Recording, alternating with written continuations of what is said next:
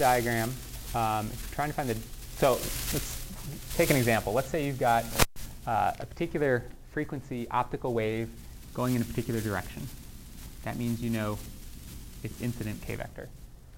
And then let's say you're given a crystal where you've got the ability to introduce a particular um, acoustic wave into that crystal, and you can orient your transducer to send it in any direction you want. You could ask, um, how could you orient the crystal or the transducer in order to get efficient diffraction? And so you would draw your crystal uh, normal shells.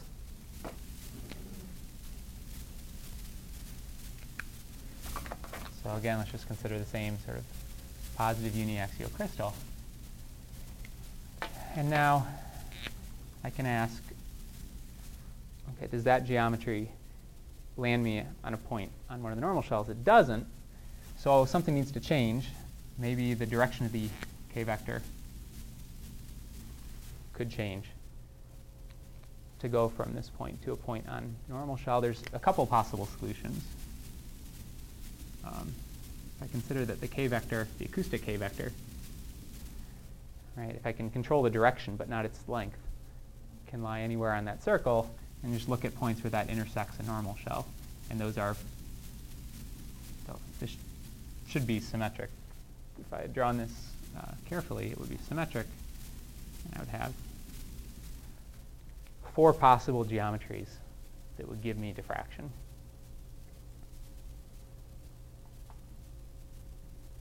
Okay, and you can imagine that those angles are pretty similar. So it's possible that you can have diffraction into both. So a lot of questions before the midterm might be a really good idea.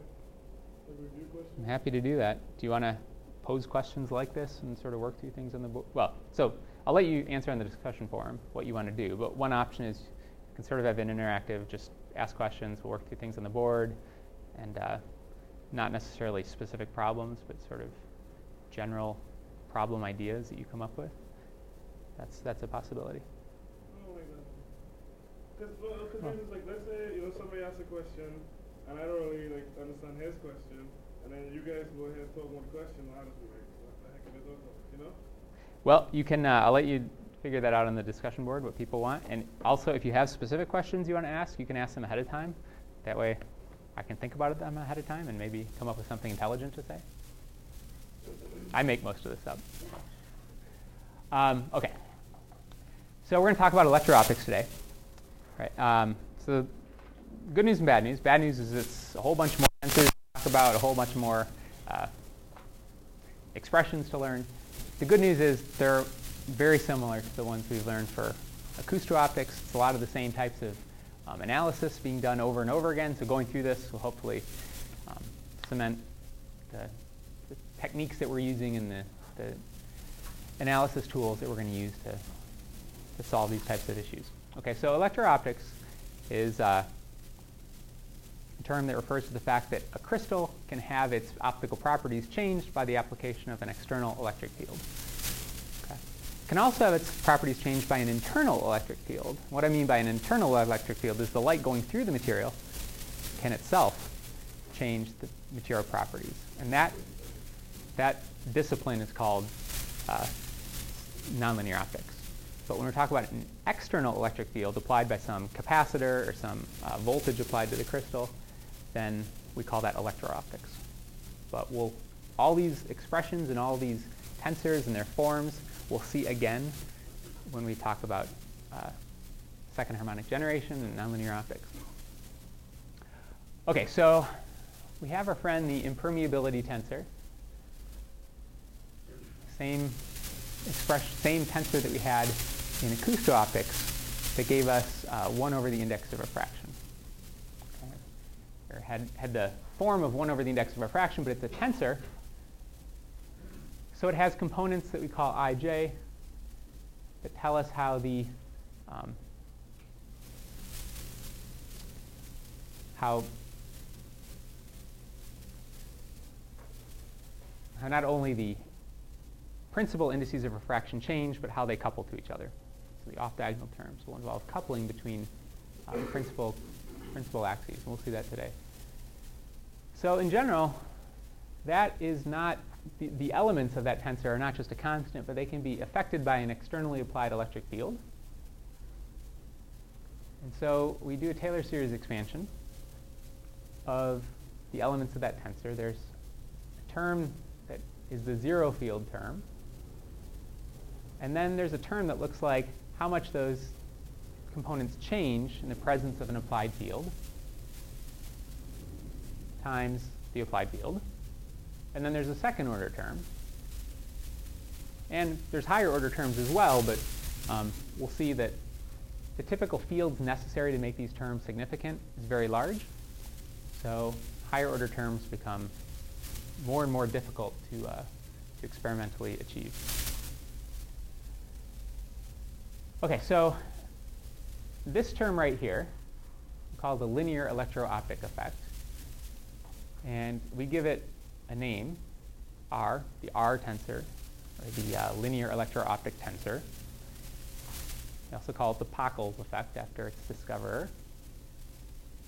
And we write it as a tensor Rijk. So the ij refers to the fact that this tells us about the change in the ith row jth column of the impermeability tensor. And the k tells us how that changes in the presence of an electric field in the direction k. So k is you know, x, y, or z.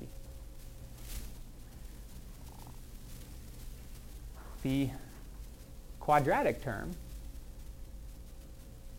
also can be written as a tensor. We call this the uh, quadratic electro-optic effect, or the quadratic electro-optic tensor SIJKL. This is called the Kerr effect. And again, the ij here stand for um, eta ij, how the ith row and jth column of the impermeability tensor change in the presence of an electric field that has components along K and along L. So that's where the KL come from. And so our remind you that our index ellipsoid can be written in this in this uh, in this particular form of matrix notation as eta ij times xi xj where we assume summation over repeated indices. So we sum over i, we sum over j, we set that equal to 1. Okay, and we'll, we'll look at, we'll expand this out and look at each term um, in more detail in a minute, but first a little bit about these different uh, tensors. Like we had for the acousto-optic effect in the acousto-optic tensor, the electro-optic tensor has two coefficients i and j which can be swapped without changing the value of the tensor because the impermeability tensor is Hermitian. And because of that, uh, Rijk equals Rjik. It reduces the number of independent elements in that tensor. So if there's three possible values for i, j, and k, then there's 3 times 3, there's 9 possible values for the ij part. And only 5 of those uh, only six of those are unique. Okay, so we can contract the i and j into a single index, the same way we've done for the uh, acousto-optic tensors.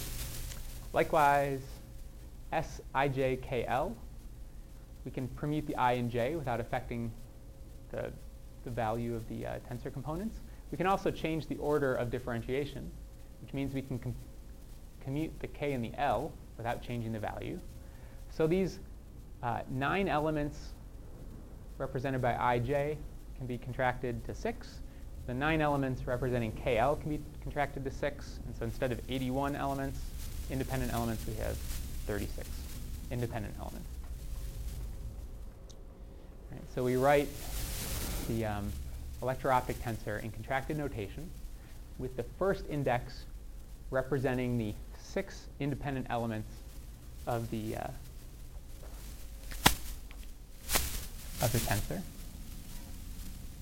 So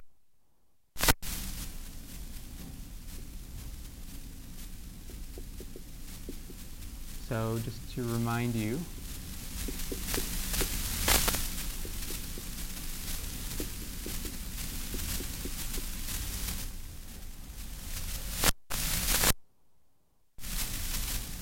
when we do this three matrix that's Hermitian becomes a 1 by 6 matrix.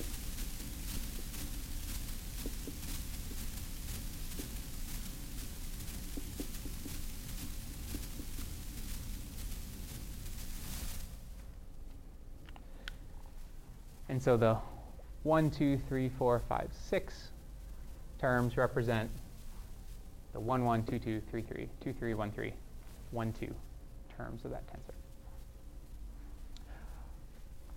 The k terms, remember, describe which direction the electric field is acting.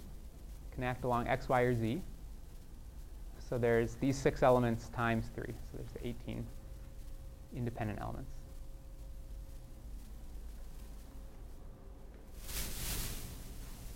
Okay, so again, we can use some symmetry considerations to further reduce the number of uh, non-zero elements in these tensors. So I stated this last time with the acousto-optic effect. So we can demonstrate it now or prove it with a thought experiment for a centrosymmetric crystal. So centrosymmetric crystal is one that is symmetric if you invert your coordinate axes. Um, and if you do that, if you invert the coordinate axes and you don't change the location of any of the, the uh, atoms in the crystal, you should reproduce this, a crystal with the same material properties.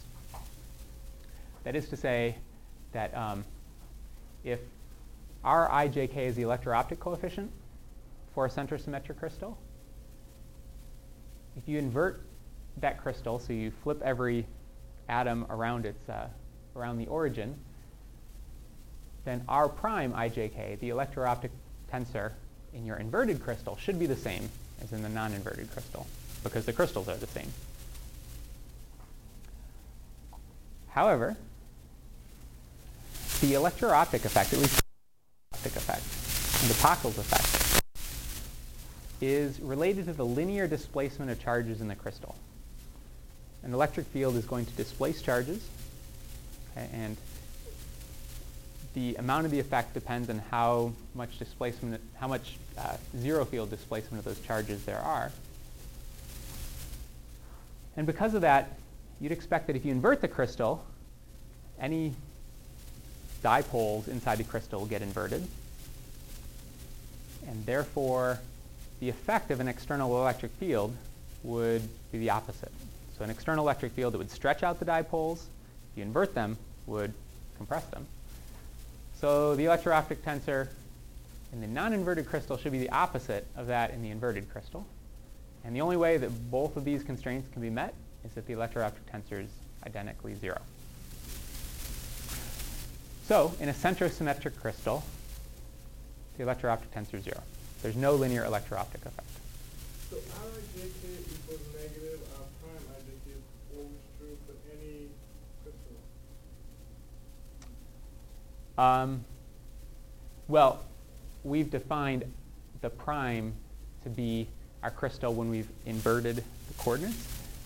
And that that's only true because we have, uh, let's see, well, yeah, that would be true. That makes sense, yeah.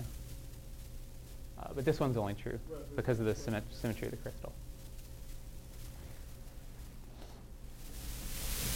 Okay, so that's easy. That's form of the electro-optic tensor in a centrosymmetric crystal. I put this up not because I'm going to read these, but you can reference these in the homework or in your work uh, later on. Know the the structure of a crystal, and then you can read off the uh, non-zero elements. You notice there's a lot of, in many of these crystals, there's a lot of zeros, a lot of zero elements. yeah. All right, so there's pages and pages of these. And if you want to know what symmetry a crystal has, you need to look that up as well. So um, Yariv and Yeh, I mentioned, is great for having lots of tables. I posted some of those in the notes here. Um, this table, you can look up a particular crystal. Here's gallium arsenide. It tells you the symmetry group, 4 bar 3m. And then if you want, you can go back and look for 4 bar 3m. Four by three, um, No, it's at the bottom right. Yeah, you go back to that, right there. There it is. Yeah. I think it was three bar, no? What's that? Three bar or No, no? four bar. 3m. No, it was in the other, okay, I thought it was three bar, it was in the other. Uh, there are some 3 bars elsewhere. So, um, right, you can look, look those up and figure out what crystals correspond to what, what What is symmetry. Is. What is what? T and S? is Over here? first column? Yeah, that one. I don't know offhand. Um, yeah, I'd have to look. If you want to know what 4 bar 3m means, I can't tell you. But I do have a, I thought it was there. I, I do have, if you look at the last page, of the references. I did find a reference on the web where you can learn what those, that nomenclature means.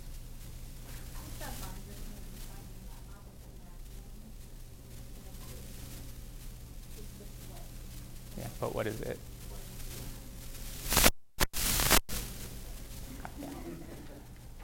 Okay, so we had our expression for the index ellipsoid, which in the contracted notation looks like eta ij xi xj equals 1. And that's very concise. It's more, maybe uh, more clear what this means if we expand it out. So I've now written eta ij. I'll consider all six terms of that. Eta 1, 1, or, or the eta 1 term, is the 1 over nx. And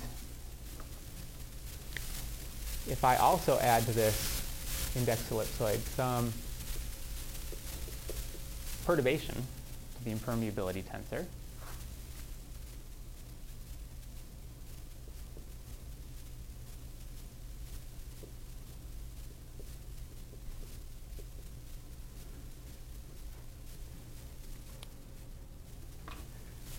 The original terms are my 1 over nx, 1 over ny, and 1 over nz. And if I've got my coordinate system aligned to that of the crystal, principal axes of the crystal, I don't have any off-diagonal terms in eta ij. Now, in the presence of an electric field in the direction k, I'm going to get a change in the impermeability tensor. And so here's an electric field in the direction of k. Here's the change in the permeability tensor, the first, the first component of that, which is the 1, 1 component, which affects the index along x. Okay, so that's right there.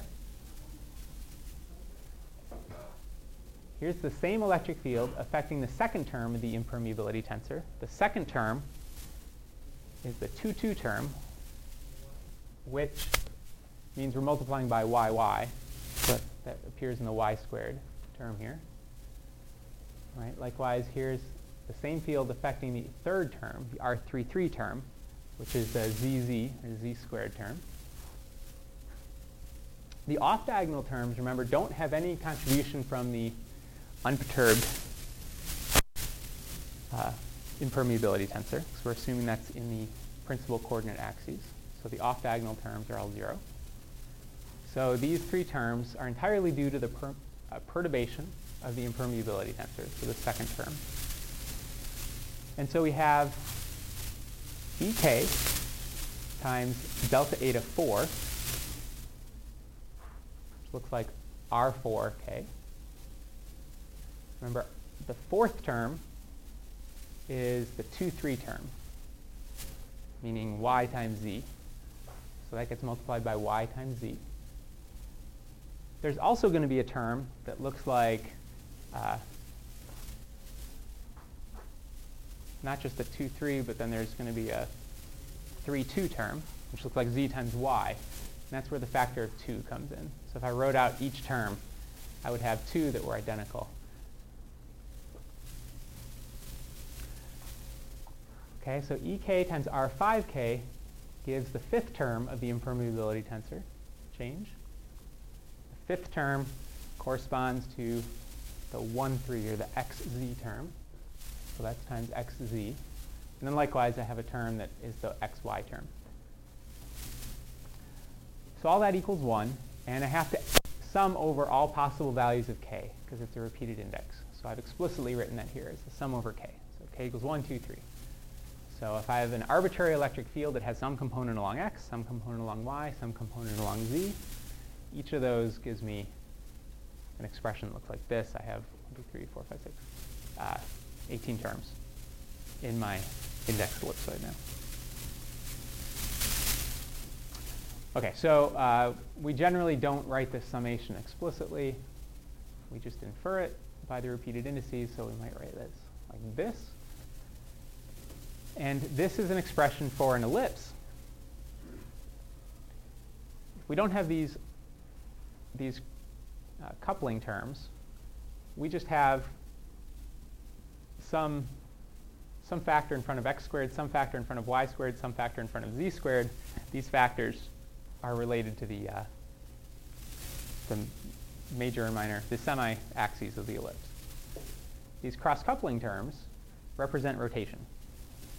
Okay, we'll see that in a second. We've seen that before with the acousto-optics. We did, we had a similar expression for a, a uh, rotated index ellipsoid that we, we recast in a different coordinate system.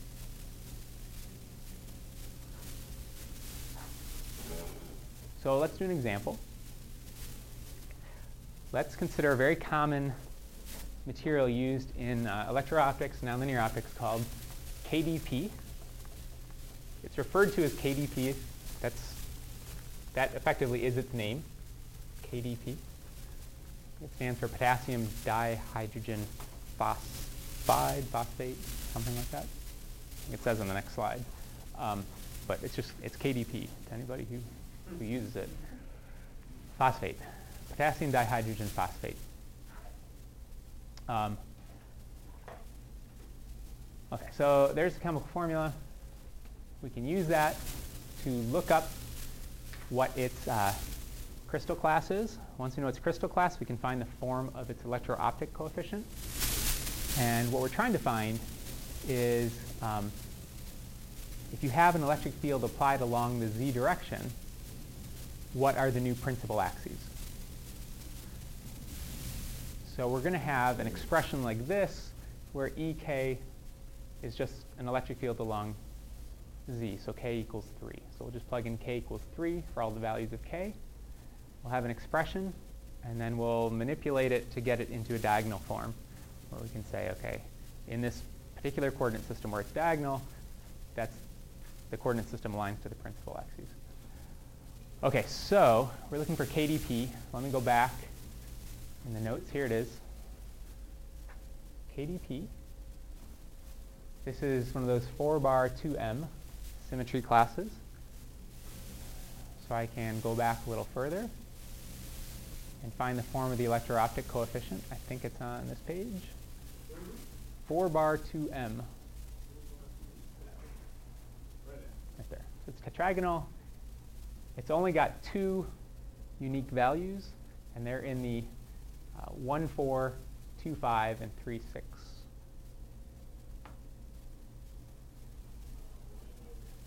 Uh, six, put that backwards. 4, 1, 5, 2, and 6, 3 terms of the tensor are non-zero. And the 5, 2 term is equal to the 4, 1 term. So they're both given by this R4 one. What, this matrix is not the same as that matrix. What, uh, What was that matrix you said? The x11, x22, no, on the board. The board. this is just a very general 3 by 3 matrix showing how the nine elements get contracted into 6. Okay. Okay. But that has nothing to do with this. One is already contracted. So these, these six rows here actually represent Oh. nine. You can think of this really, this, this is a 3 by 3 by 3 tensor. Okay.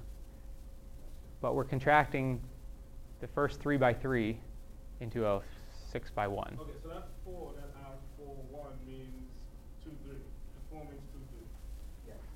So this is R2, 3, 1. And then what means X? This is the fifth term. Even though the value is the same as this, this is the 5, 2 term.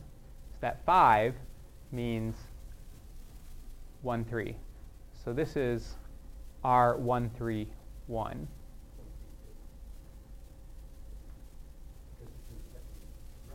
One three, yeah, okay. Yes, I'm reading. I'm reading what's written, not what it is. Okay, so let's let's do let's work this out. This is okay. So R four one, R five one, or R five two, and R six three are the non-zero terms in this tensor, and the 5-2 term has the same magnitude as the 4-1 term, so it's, it's written as R4-1, but it occupies the 5-2 space. Okay, so in contracted notation, make a little table. Contracted, expanded. One, how do we write that in the expanded notation? Okay, two, three, yeah, okay, four, five, six. Okay, so now let's recognize that it's index here that's contracted.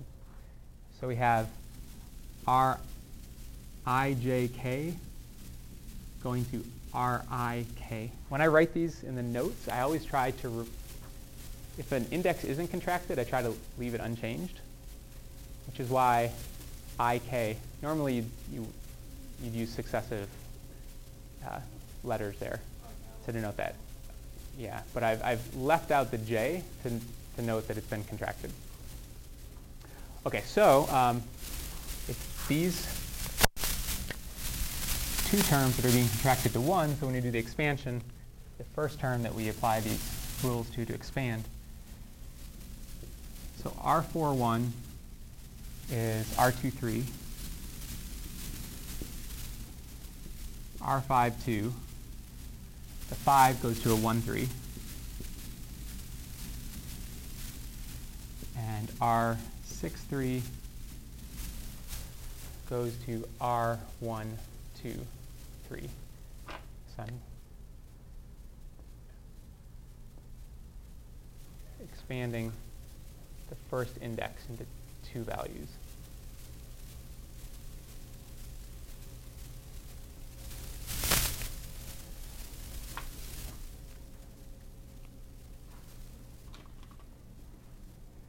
Okay, so let me go back to the question.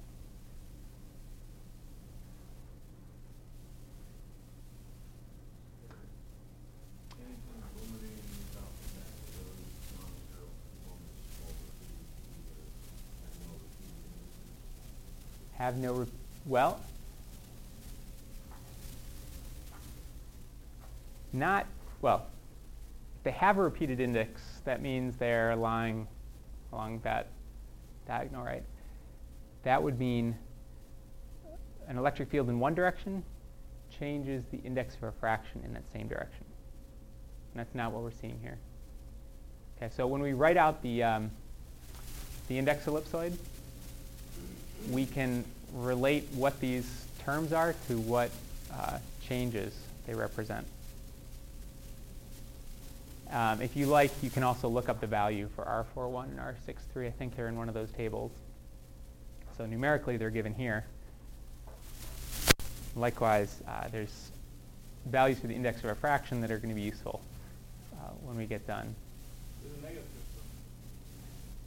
So it is a negative crystal because Ne is less than N naught. It's a negative uniaxial crystal, very good. Okay, so the equation for the index ellipsoid, this is the general form. Okay, we already had this. This doesn't assume anything. But now we will uh, require k equal 3 because we said the electric field was applied along z. There's no x or y component. So although we're summing over all possible values of k, k equals 1 and k equals 2, all those terms will be 0 because there's no component in the electric field.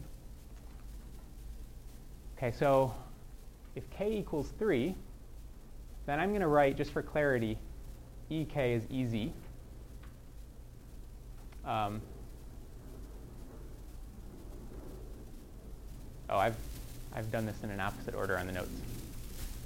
Um, before assuming k equals 3, what I've done is I've assumed all these other elements of the electro-optic tensor are 0. So I'm going to take away any terms that aren't right. So this is not 4152 or 63. That goes away. I still have the x squared over nx squared. R2k is not going to satisfy 4152 or 63. So there's this term goes to 0. I still have y squared over ny squared. Likewise, R3k is 0. So I still have z squared over nz squared. And then over here, this term that looks like R4k, I do have an R41 that's non-zero. This 1 here is in the spot for k, right? So that would require an electric field along x. Right, so here's that R41 element. Here's an electric field along x. Over here, I have R5k. There is a non-zero value for R5k if k equals 2. So let me assume that the electric field, the let me write the component of the electric field along y times R52. And now I've gone ahead and substituted the identity that R52 equals R41 in this matrix, in this tensor. And likewise, this R6k is non-zero if k is equal to 3. So I've gone ahead and written R63 and E3. E3 I'm calling EZ. But the problem states the electric field's only along z. There's no component along x, so that term is 0. No component along y, so that term is 0. That leaves this. Okay, so even though we start with um, 18 elements or 18 terms to this index ellipsoid, we end up with only four once we've taken all these uh, zero elements into account. Okay, so this is a much more um, tractable expression. We can understand what's going on here a little bit better. The, the presence of an electric field along z causes a coupling between the x and y polarizations or between the x and y uh, indices of refraction.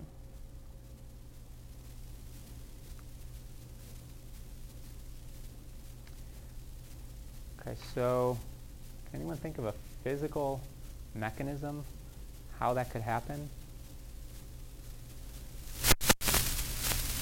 In very general terms. You got a crystal lattice. And you're applying an electric force, that's what the electric field is, in the z direction. And it must be changing the distribution of charges in the xy plane. What's that? Um, well, you can certainly imagine you have, say, two charges like this, and if you push them together, they might sort of displace you can imagine sort of three-dimensional well structures where you change the depth of the well, you cause uh, cause the equilibrium points to shift in x and y. There must be something like that going on, and I suspect if you look at the geometric structure of the, the crystal, you might be able to envision that somehow. Um, okay, so what we want to do is find the principal axes. We're not there yet. You could plot this, right? You could plot this and maybe if you exaggerate the difference between NE and NO, you could see this represents an ellipse and that the, the semi-axes of the ellipse are not along x, y, and z, but in the xy plane they're rotated. Um, what we want is to express this in a form that looks like this. In some coordinate system, x prime, y prime, z prime, where there are no off-diagonal terms. If we do that, then this ellipse in the x prime, y prime, z prime coordinate system has its major and minor its semi-axes along x prime, y prime, and z prime. So these directions, x prime, y prime, and z prime, are the principal axes of the perturbed crystal. And what we need to do is find a way to relate this to this. Okay, so we can start with a little inspection. We can see that um, z should equal z prime. There's no difference between this term and this term. However, in x and y, there's a coupling. This x and y has a cross term that we need to separate out into components along x prime and y prime. And we'll do that by um, considering x prime and y prime to be rotated relative to x and y about the z-axis. So if this is x and y, then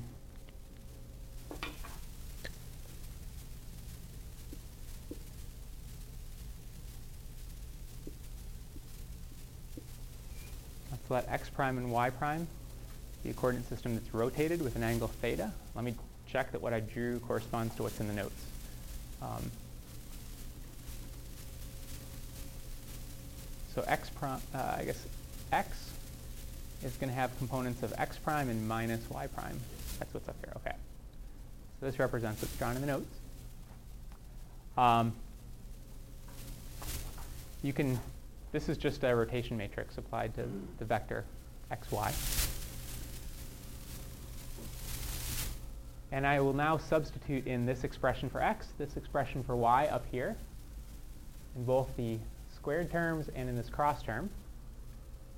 So when I plug this expression for x into the squared term, I get just this, uh,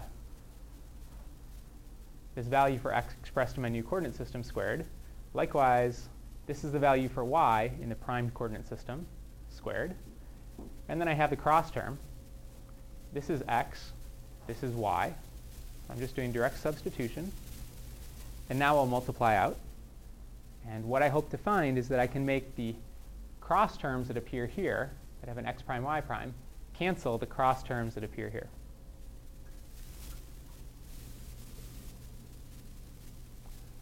Okay, so that's where I was. I've now expanded everything. So I have, for example, an x prime squared. That stays there. And a y prime squared. But then I have a cross term that looks like 2x prime y prime cosine theta sine theta. And that is here. And the 2 sine theta cosine theta I've written as sine 2 theta. Likewise, over here, I get x prime y prime.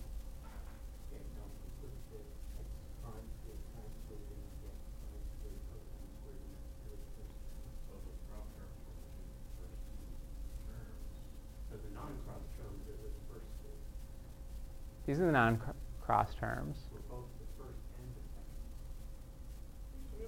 And I believe this is a mistake. That should be an x prime, a y prime, and no, no. Oh, that would make sense, yeah. Yeah. Because there should be two x prime squares, right? So there should be two x prime squareds, right?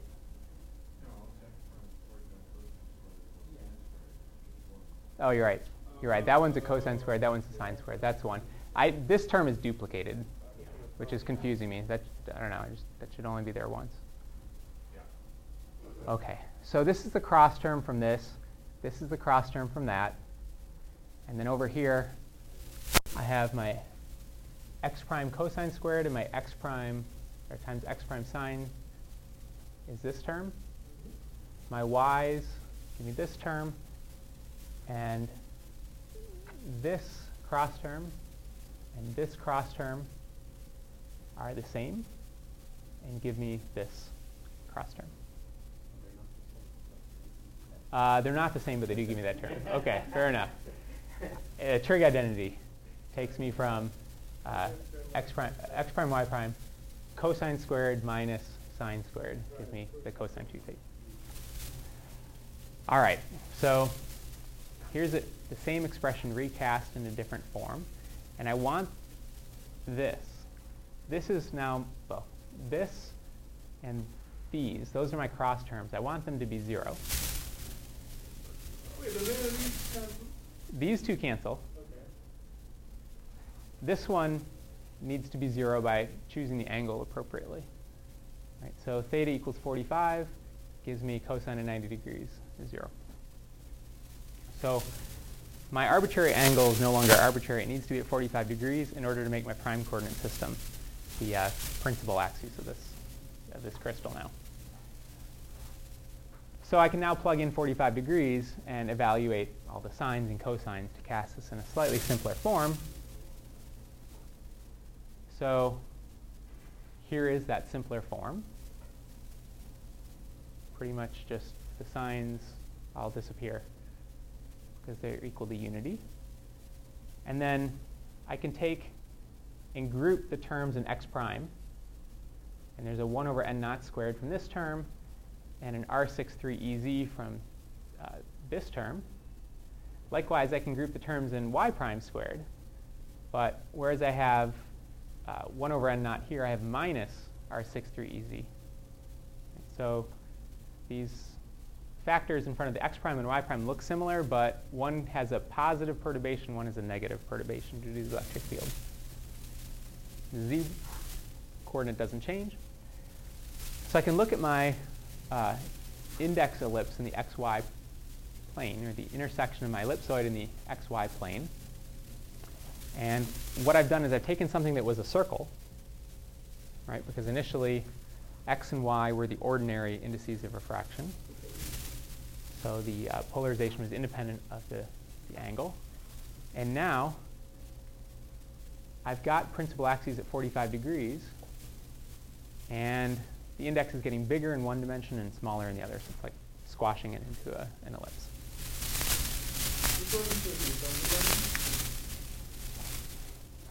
I don't know whether the dotted line or the solid line is circular there, but it's a negative system. Um, Is that all? depends on the direction of the applied electric field. You could invert that and change the, the effect. So this is just some, just sort of qualitatively showing you what's happening. But that form is pretty similar to the other, isn't it? What's that? That looks pretty similar. Yeah, it looks pretty similar. Change to the index along x prime and y prime. Um, you could say that the principal axes rotate 45 degrees, but that's not quite true. Why not?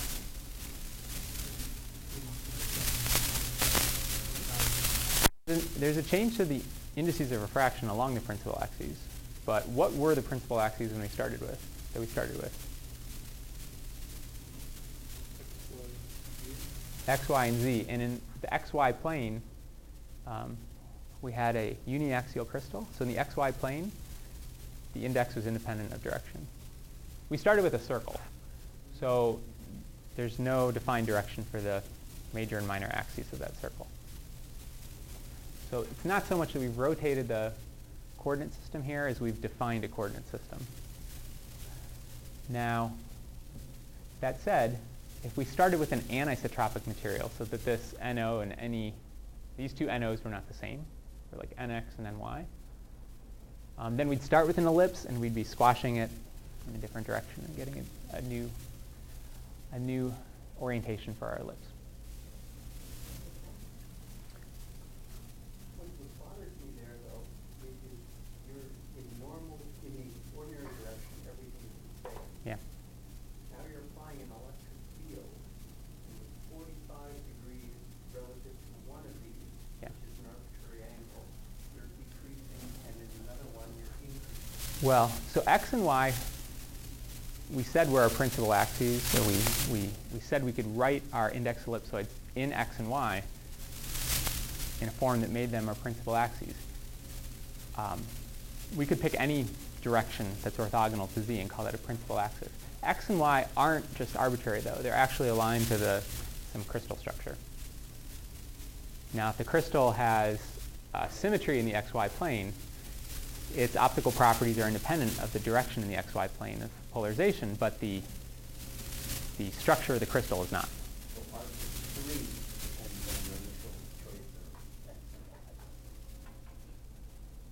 Well, I would say Because essentially there's coordinates built into that yes, yes, there are.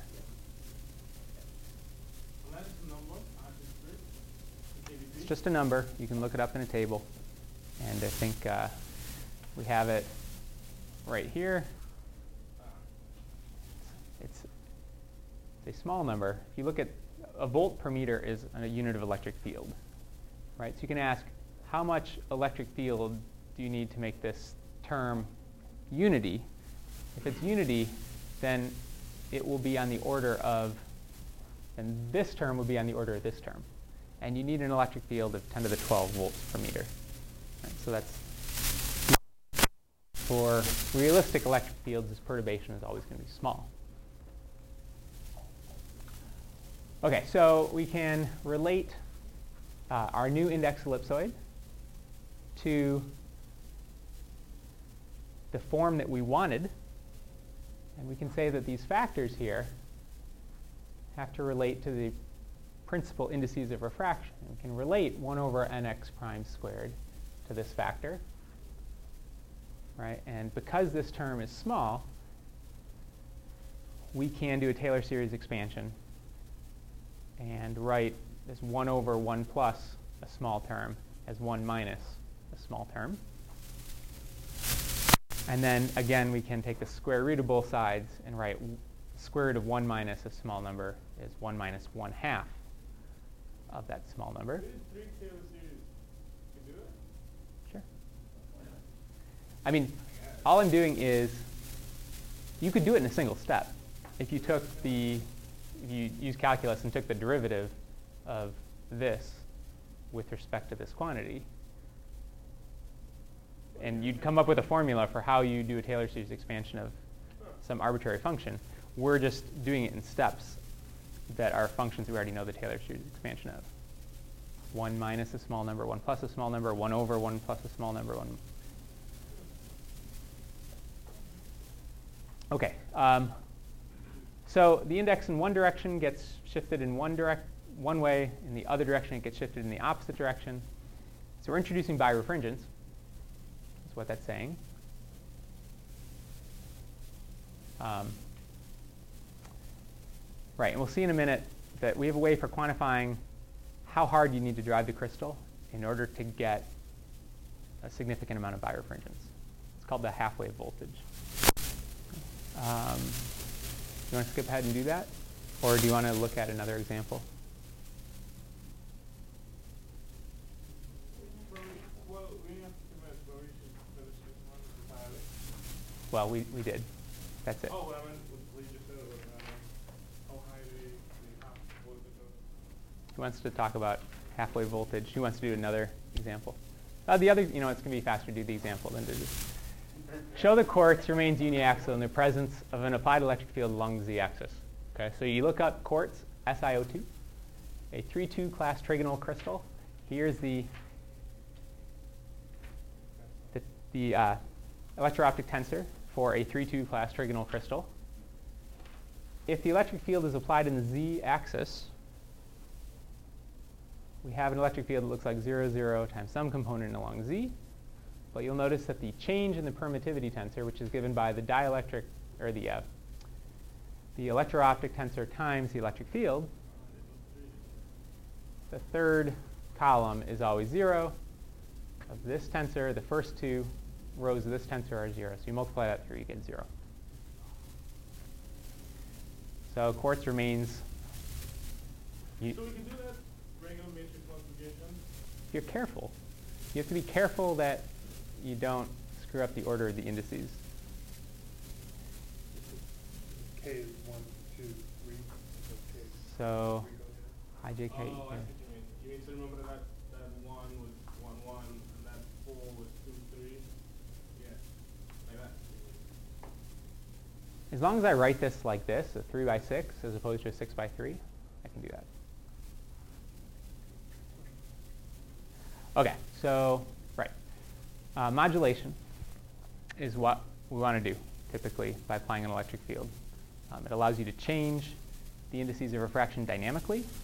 We call that modulating the beam, modulating the phase of the beam if it goes through the material and has its phase changed because the material's index of refraction is changing. And we can convert a phase shift to an amplitude shift. We looked at a couple movies last time that sort of hinted as to how you do that. Um, and we'll, we'll go through that uh, again uh, next time. But uh, the amount of birefringence we have between the two polarization states, that's what changes when we apply an electric field. Depends on the difference in the indices of refraction. This is the k vector in free space. This times the indices of refraction is the difference in the k vectors in the material times the thickness is the difference in the phase of the materials. So this is just an expression now that relates this uh, theoretical change to some observable, some birefringence. And typically,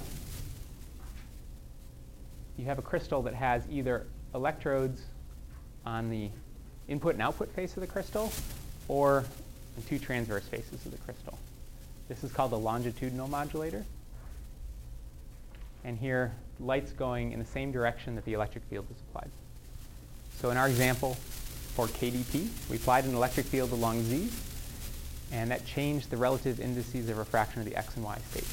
So if this is filled with KDP and you put transparent electrodes, I think tin oxide is a common transparent electrode material, and you shine light through it, if this is the z direction, your light will be have polarization components along x and y. Can change the indices of refraction of x and y by applying an electric field in that direction. And you can basically create a variable wave plate. Variable wave plate where you can change the retardation very rapidly because it's electronically controlled. There's no mechanical inertia to overcome. Right, so here were our modified indices of refraction along x and y. If we plug those in to our equation for the birefringence, the unperturbed indices of refraction cancel out. We look at the difference between the two polarization states. And then this perturbation, since it's negative in one half in one index and positive in the other half, when we subtract them, it doubles. And the amount of birefringence then looks like this. It's proportional to that uh, perturbation term. Well, we can write um, change in index as a function of the electric field. The amount of birefringence looks like that change in index times the thickness of the crystal, V. And so if I have an electric field times the thickness of the crystal, the electric field is in the direction of the, the crystal thickness, E times D is the voltage. Uh, these are cubed. These are cubed. Uh, there was one there and two there. Okay, so what you can do is you can ask how much voltage does it take to get this birefringence to be equal to pi, half of a wave. And that will cause the polarization of light to invert. Um,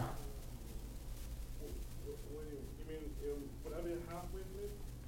That would be a half a wave plate. Okay. And So do I mean that it causes the invert, because, sorry, it causes the relative polarization of one principal axis to invert relative to the other. okay. That would be a half wave plate. Anywhere from a zero wave plate to a half wave plate gives you sort of all the usable retardations you'd want. Anything beyond that can be described as like multiple, multiple uh, half wave plates. Okay, so um, we call this geometry a Pockels cell, where the electrodes are on the front and the back. And what's interesting here is the way the electric field and uh, thickness of the crystal combine. Our final expression for the birefringence is independent of the crystal dimensions. So making the crystal longer would increase the uh, interaction length, but it decreases the electric field in the crystal because you have a fixed voltage at a greater and greater distance. It's a weaker electric field, and those effects cancel out. Okay, so setting that retardation equal to pi and then solving for the voltage necessary to achieve that, we call that the half-wave voltage. And we can write it, instead of in terms of omega and c, we can write it in terms of the wavelength. And you remember, this R63 had units on the order of 10 to the minus 12 meters per volt. Okay, so lambda is like 10 to the minus 6 meters. So we get something like 10 to the 6 volts. Wait, what's that lambda? Show me 10 to the... This is the wavelength of the light. It affects the frequency. Right, so show me 10 to the negative 7? Well. Well, so one micron light is the near infrared. I'm just doing order of magnitude. So then it's- 10 to the minus 6, 10 to the minus 7. Um, we get voltages on the order of megavolts, right? Or hundreds of kilovolts. Um, okay, so I've got a few slides that describe how we keep track of modulation. Uh, we saw some of these diagrams before, not all of them. We kind of got ahead of ourselves last time in our, in our discussion. Um, if you have phase modulation, what that's saying is that some sinusoidal wave is having its, uh, its phase changed by some slowly varying modulation. And as a result, the modulated wave has, looks like it has regions where its frequency is decreased, regions where its frequency is increased, decreased, increased. Right, so this would be phase modulation or frequency modulation. And that's what you have when light propagates through a long, polarized along one of the principal axes. You can change the index of refraction that changes the phase of the light going through, but it doesn't directly produce a change in the amplitude. Okay, so this is what a phase modulated light beam would look like. So that's uh, AM. No, this is FM. So AM would have not the would have a constant frequency underneath, but the amplitude would be varying. Okay, so you can convert frequency modulation to amplitude modulation. One way you could interfere a beam that looked like this with a beam like that. Certain regions where they're the same frequency, let's say here they're the same frequency, you get them to cancel out or to add. And in other regions where they're not the same frequency, they wouldn't uh, cancel or add uniformly in time. So You can convert amplitude to phase modulation.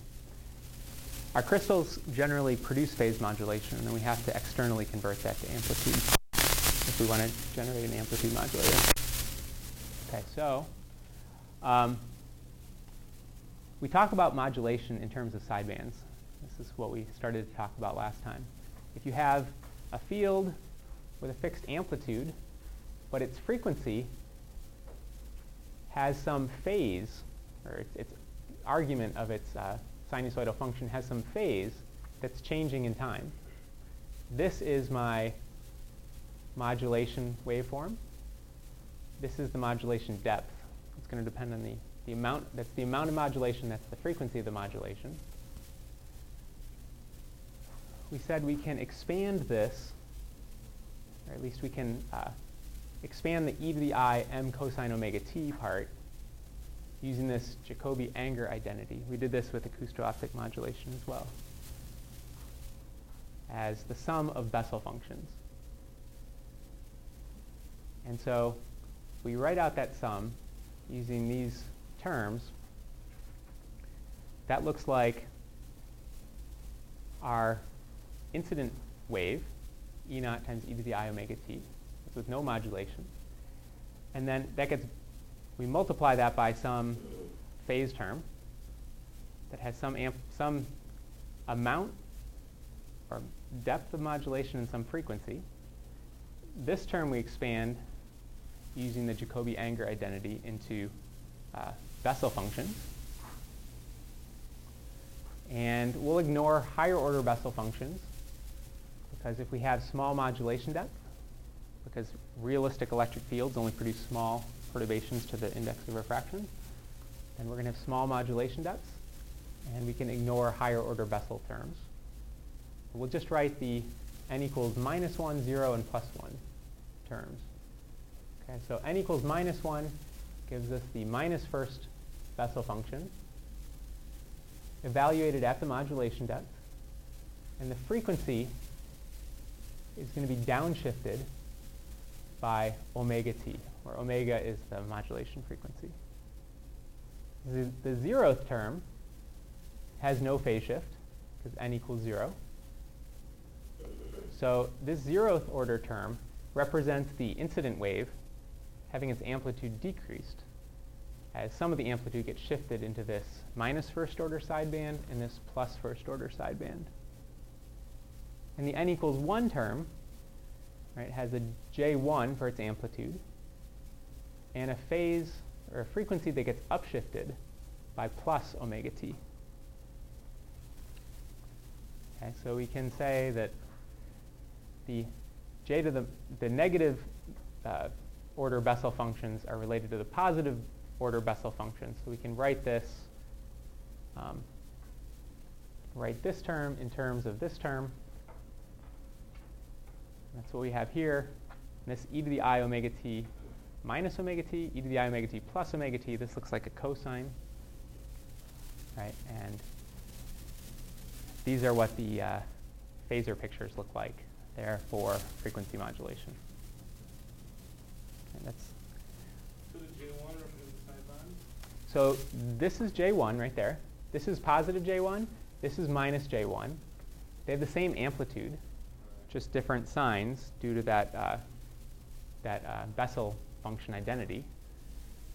And because they represent terms at different frequencies, they're rotating in different directions in this reference frame where we are following the, the carrier at omega t. So if we start with a phasor that's a certain magnitude, when you phase modulate it, you reduce its magnitude and couple some of that power into the sidebands.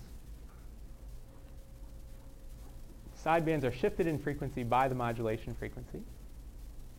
The magnitude of the sidebands depends on the depth of the modulation.